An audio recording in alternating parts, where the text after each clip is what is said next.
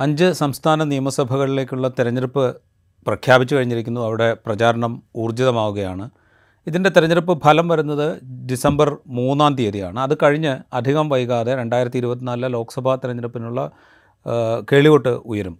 പ്രചാരങ്ങളിലേക്ക് കാര്യങ്ങൾ പോകും. അത് കണക്കിലെടുത്തുകൊണ്ട് കേന്ദ്ര സർക്കാർ വലിയ തോതിലുള്ള പരസ്യം നടത്തി വരുന്നുണ്ട് കേന്ദ്ര സർക്കാർ ആരംഭിച്ചത് നടത്തിയത് കംപ്ലീറ്റ് ചെയ്തത് എന്നൊക്കെ അവകാശപ്പെടുന്ന വിവിധ പദ്ധതികളിൽ ഊന്നിക്കൊണ്ടുള്ള വലിയ പരസ്യം ദൃശ്യ പത്രമാധ്യമങ്ങളിലൂടെ വെബ്സൈറ്റുകളിലൂടെ ഒക്കെ നൽകിക്കൊണ്ടുവരുന്നുണ്ട്.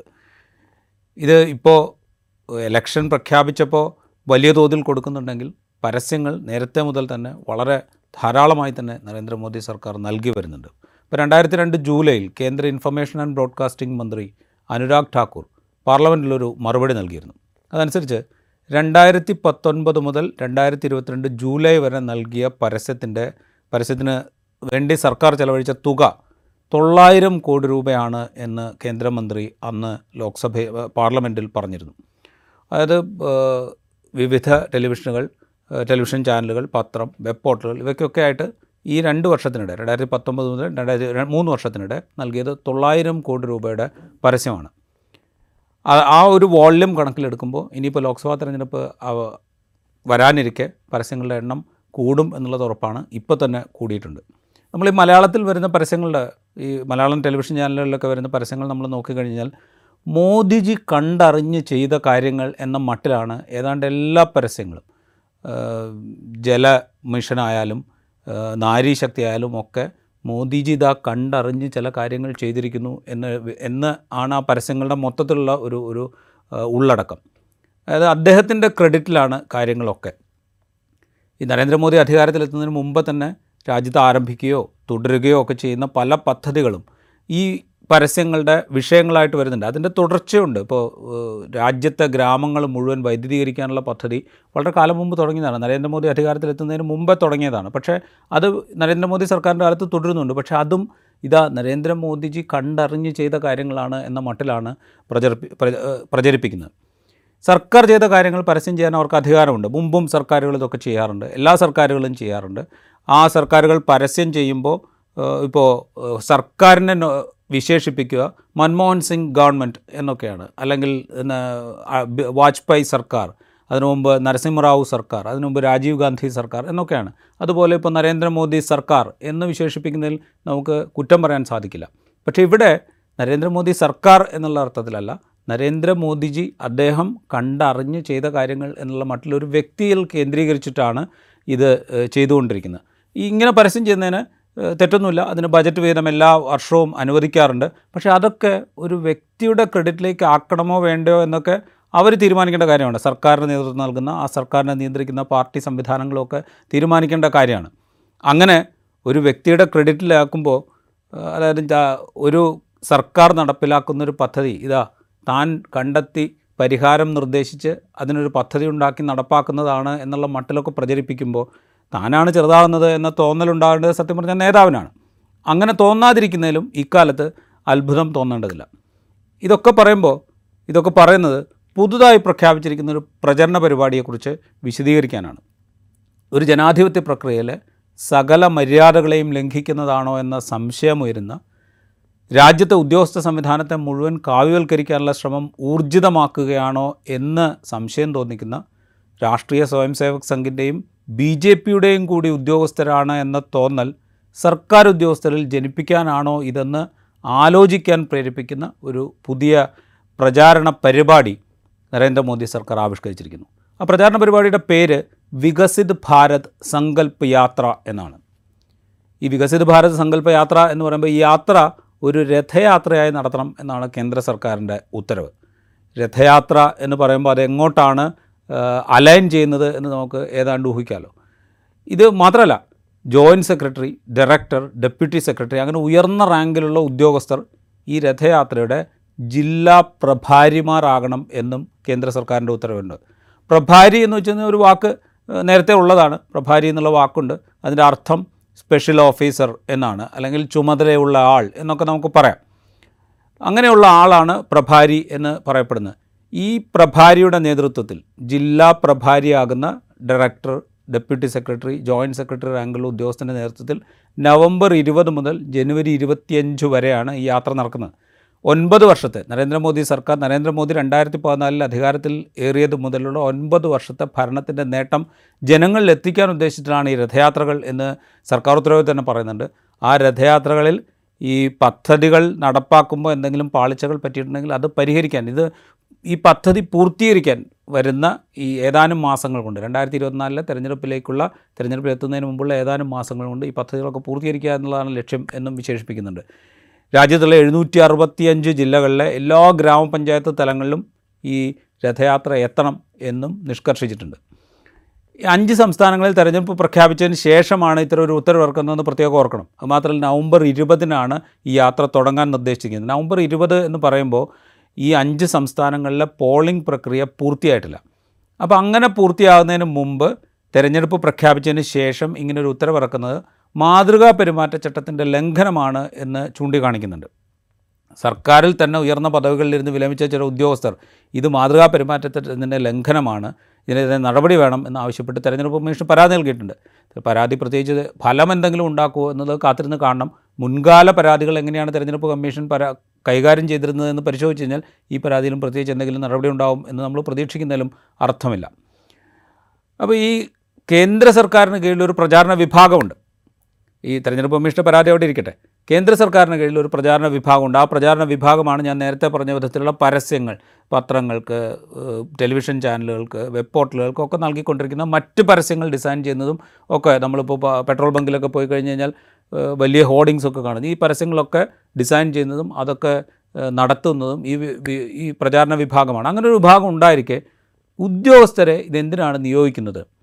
ഇത് ഉദ്യോഗസ്ഥ സംവിധാനത്തെ നേരിട്ട് രാഷ്ട്രീയവൽക്കരിക്കുന്നതിന് തുല്യമല്ലേ എന്നൊക്കെയുള്ള ചോദ്യങ്ങൾ വേറെ ഉയരുന്നുണ്ട്. നേരത്തെ പറഞ്ഞല്ലോ രഥയാത്ര എന്നുള്ള പേര് തന്നെ. അത് ഏറ്റവും അധികം ചേർന്ന് നിൽക്കുന്നത് ഹിന്ദുത്വ പ്രൊജക്റ്റുകളുമായി ബന്ധപ്പെട്ടാണ്. നമ്മൾ ഇന്ത്യൻ സ്വതന്ത്ര ഇന്ത്യയുടെ ചരിത്രമായിട്ട് പരിശോധിച്ച് കഴിഞ്ഞാൽ രഥയാത്ര എന്നുള്ള വാക്ക് രാജ്യവ്യാപകമായി വലിയ തോതിൽ പ്രചാരണം ചെയ്യപ്പെട്ടതോ ഡിസ്കസ് ചെയ്യപ്പെട്ടതോ പൊളിറ്റിക്കലായി ഉപയോഗിക്കപ്പെട്ടതോ അയോധ്യയിലേക്കുള്ള അദ്വാനിയുടെ രഥയാത്രയുടെ കാലത്താണ്. അന്ന് അദ്വാനിയുടെ രഥയാത്രയുടെ ഭാഗമായിരുന്നു ഇന്നത്തെ പ്രധാനമന്ത്രി നരേന്ദ്രമോദി എന്നതുകൂടി ഓർക്കുക. പ്രഭാരി എന്ന വാക്ക് ഞാൻ നേരത്തെ പറഞ്ഞു ഇൻചാർജ് അഥവാ ചുമതലക്കാരൻ എന്നാണ് അതിന്റെ അർത്ഥം. ഈ വാക്കും നമ്മൾ പൊതുവ്യവഹാരത്തിലേക്ക് വലിയ തോതിൽ എത്തുന്നത് രാഷ്ട്രീയ സ്വയം സേവകവുമായി ബന്ധപ്പെട്ടാണ് ഒരു ഉദാഹരണം എടുത്തു കഴിഞ്ഞാൽ കേരളമടങ്ങുന്ന ദക്ഷിണേന്ത്യൻ സംസ്ഥാനങ്ങൾക്ക് ആർ എസ് എസിന്റെ ഒരു പ്രഭാരിയുണ്ട്. അതായത് ചുമതലക്കാരനുണ്ട്. ആ പ്രഭാരി എന്നുള്ള വാക്ക് അവരുടെ ഡിക്ഷണറിയിൽ നിന്നാണ് പൊതുവിൽ പുറത്തേക്ക് വരുന്നത്. അപ്പോൾ ഈ രഥയാത്ര എന്ന പേര് ഉപയോഗിക്കുമ്പോൾ പ്രഭാരി എന്ന ചുമതലക്കാരൻ ചുമതലക്കാരൻ ഒരു സർക്കാർ ഉദ്യോഗസ്ഥനെ അതിന്റെ ചുമതലക്കാരനെ നിശ്ചയിച്ചിട്ട് രഥയാത്ര പ്രഭാരി എന്ന് അദ്ദേഹത്തിന് പേര് നൽകുമ്പോൾ ഇതൊരു ആർ എസ് എസ് പരിപാടിയായി മനസ്സിലാക്കപ്പെടും എന്നുള്ളത് ഉറപ്പാണ്. അല്ലെങ്കിൽ അങ്ങനെ മനസ്സിലാക്കണം എന്ന ഉദ്ദേശത്തിലാണ് ഈ വാക്കുകൾ തിരഞ്ഞെടുത്തിരിക്കുന്നത് എന്ന് നിശ്ചയമായും നമ്മൾ കരുതണം. കേന്ദ്ര ഉദ്യോഗസ്ഥർ എന്നാൽ കേന്ദ്ര സർക്കാരിലെ ഉദ്യോഗസ്ഥർ എന്നാൽ ആർ എസ് എസിന്റെ ഉദ്യോഗസ്ഥർ കൂടിയാണ് എന്ന തോന്നൽ സൃഷ്ടിക്കാനോ അല്ലെങ്കിൽ നിലവിലുള്ള തോന്നൽ ശക്തമാക്കാനോ ഒക്കെ ആയിരിക്കണം ഈ ഈ ഈ പേരുകൾ ഉപയോഗിക്കുന്നതും ഈ പ്രചരണ പരിപാടിക്ക് ഉദ്യോഗസ്ഥരെ നിയോഗിക്കുന്നതും എന്ന് തന്നെ കരുതണം. ആദായനികുതി വകുപ്പ് customs and central excise Indian forest service എന്നിങ്ങനെ പന്ത്രണ്ട് വിഭാഗങ്ങളിൽ നിന്നുള്ള ഉദ്യോഗസ്ഥരെ നിയോഗിക്കാനാണ് നിർദ്ദേശിച്ചിരിക്കുന്നത്. ഈ ഈ വിഭാഗങ്ങളിൽ നിന്നായിട്ട് നൂറ്റി എഴുപത് ഉദ്യോഗസ്ഥരെ നിയോഗിക്കാൻ നിലവിൽ തന്നെ ഉത്തരവിറക്കി കഴിഞ്ഞു കേന്ദ്ര കൃഷി വകുപ്പിനാണ് ഈ രഥയാത്രയുടെ പൂർണ ചുമതല. ഇതിനു മുമ്പ് വേറൊരു തമാശയും കൂടെ ഉണ്ടായിട്ടുണ്ട്. ഇന്ത്യൻ ആർമിയുടെ സെറിമോണിയൽസ് ആൻഡ് വെൽഫെയർ ഡയറക്ടറേറ്റ് അങ്ങനെ ഒരു വിഭാഗമുണ്ട് ഇന്ത്യൻ ആർമിക്ക്. അവർ ഈ അവധിയിൽ പോകുന്ന സൈനികർക്ക് ഒരു നിർദ്ദേശം കൊടുത്തിട്ടുണ്ട്. സ്വച്ഛ് ഭാരത് അഭിയാൻ സർവശിക്ഷ അഭിയാൻ പോലുള്ള സർക്കാർ പദ്ധതികളെക്കുറിച്ച് ജനങ്ങളെ ബോധവൽക്കരിക്കാൻ ശ്രമിക്കണം എന്നാണ് ഈ പറയുന്ന ഡയറക്ടറേറ്റ് ലീവിൽ പോകുന്ന സൈനികരോട് നിർദ്ദേശിക്കുന്നത്. അവർ അവധിയിൽ വരുന്ന നാട്ടിൽ കഴിയുന്ന സമയം സർക്കാരിന്റെ പദ്ധതികളുടെ പ്രചാരണത്തിനുള്ള ഉദ്യോഗസ്ഥരായിട്ട് പ്രവർത്തിക്കണം എന്നാണ് അത് പറഞ്ഞതിന്റെ അങ്ങനെ നിർദ്ദേശിച്ചതിന്റെ യഥാർത്ഥത്തിലുള്ള അർത്ഥം. അതായത് സർക്കാർ സർവീസിലെ ഉദ്യോഗസ്ഥർ സൈനികർ അങ്ങനെ എല്ലാ വിഭാഗങ്ങളെയും ആർ എസ് എസിന്റെയോ ബി ജെ പിയുടെയോ പ്രചാരണക്കാർ സർക്കാർ പ്രചാരണം എന്ന മട്ടിൽ ബി ജെ പിയുടെയും ആർ എസ് എസിന്റെയും പ്രചാരകാക്കി മാറ്റാനുള്ളൊരു ശ്രമമാണ് ഇപ്പോൾ നിലവിൽ നടത്തിക്കൊണ്ടിരിക്കുന്നത്. ഇത് നമ്മൾ പരി ഇത് നമ്മൾ വിലയിരുത്തുമ്പോൾ ആയിരത്തി തൊള്ളായിരത്തി എഴുപത്തിയൊന്നിലെ ലോക്സഭാ തെരഞ്ഞെടുപ്പിൽ ഇന്ദിരാഗാന്ധിയുടെ എഴുപത്തൊന്നിൽ ഇന്ദിരാഗാന്ധി റായ്ബറേലിയിൽ മത്സരിച്ച് ജയിച്ചത് ചോദ്യം ചെയ്തുകൊണ്ടാണ് രാജ്നാരായണൻ കോടതിയെ സമീപിക്കുന്നത്. അന്നത്തെ വിധി ഇവിടെ പ്രസക്തമാണ്. അത് അടിയന്തരാവസ്ഥയ്ക്ക് കാരണമായ ഇന്ദിരാഗാന്ധിയുടെ തെരഞ്ഞെടുപ്പ് റദ്ദാക്കുകയും ആറ് വർഷത്തേക്ക് തിരഞ്ഞെടുക്കപ്പെട്ട സ്ഥാനങ്ങളിൽ ഇരിക്കാൻ അയോഗ്യയാണ് എന്നും ഇന്ദിരാഗാന്ധി അയോഗ്യയാണ് എന്നും കോടതി വിധിച്ച ഉത്തരവിനെക്കുറിച്ചാണ് പറയുന്നത്. അന്ന് ആയിരത്തി തൊള്ളായിരത്തി എഴുപത്തൊന്നിൽ ലോക്സഭാ തെരഞ്ഞെടുപ്പിൽ റായ്ബറേലിയിൽ മത്സരിക്കുമ്പോൾ ഇന്ദിരാഗാന്ധിയുടെ തെരഞ്ഞെടുപ്പ് ഏജന്റായിരുന്നു യശ്പാൽ കപൂർ. യശ്പാൽ കപൂർ എന്ന് പറയുന്നത് കേന്ദ്ര സർവീസിൽ ഗസറ്റഡ് റാങ്കിൽ ഇരിക്കുന്ന ഒരു ഉദ്യോഗസ്ഥനായിരുന്നു. അദ്ദേഹം പ്രധാനമന്ത്രിയുടെ ഓഫീസിൽ special officer on special duty.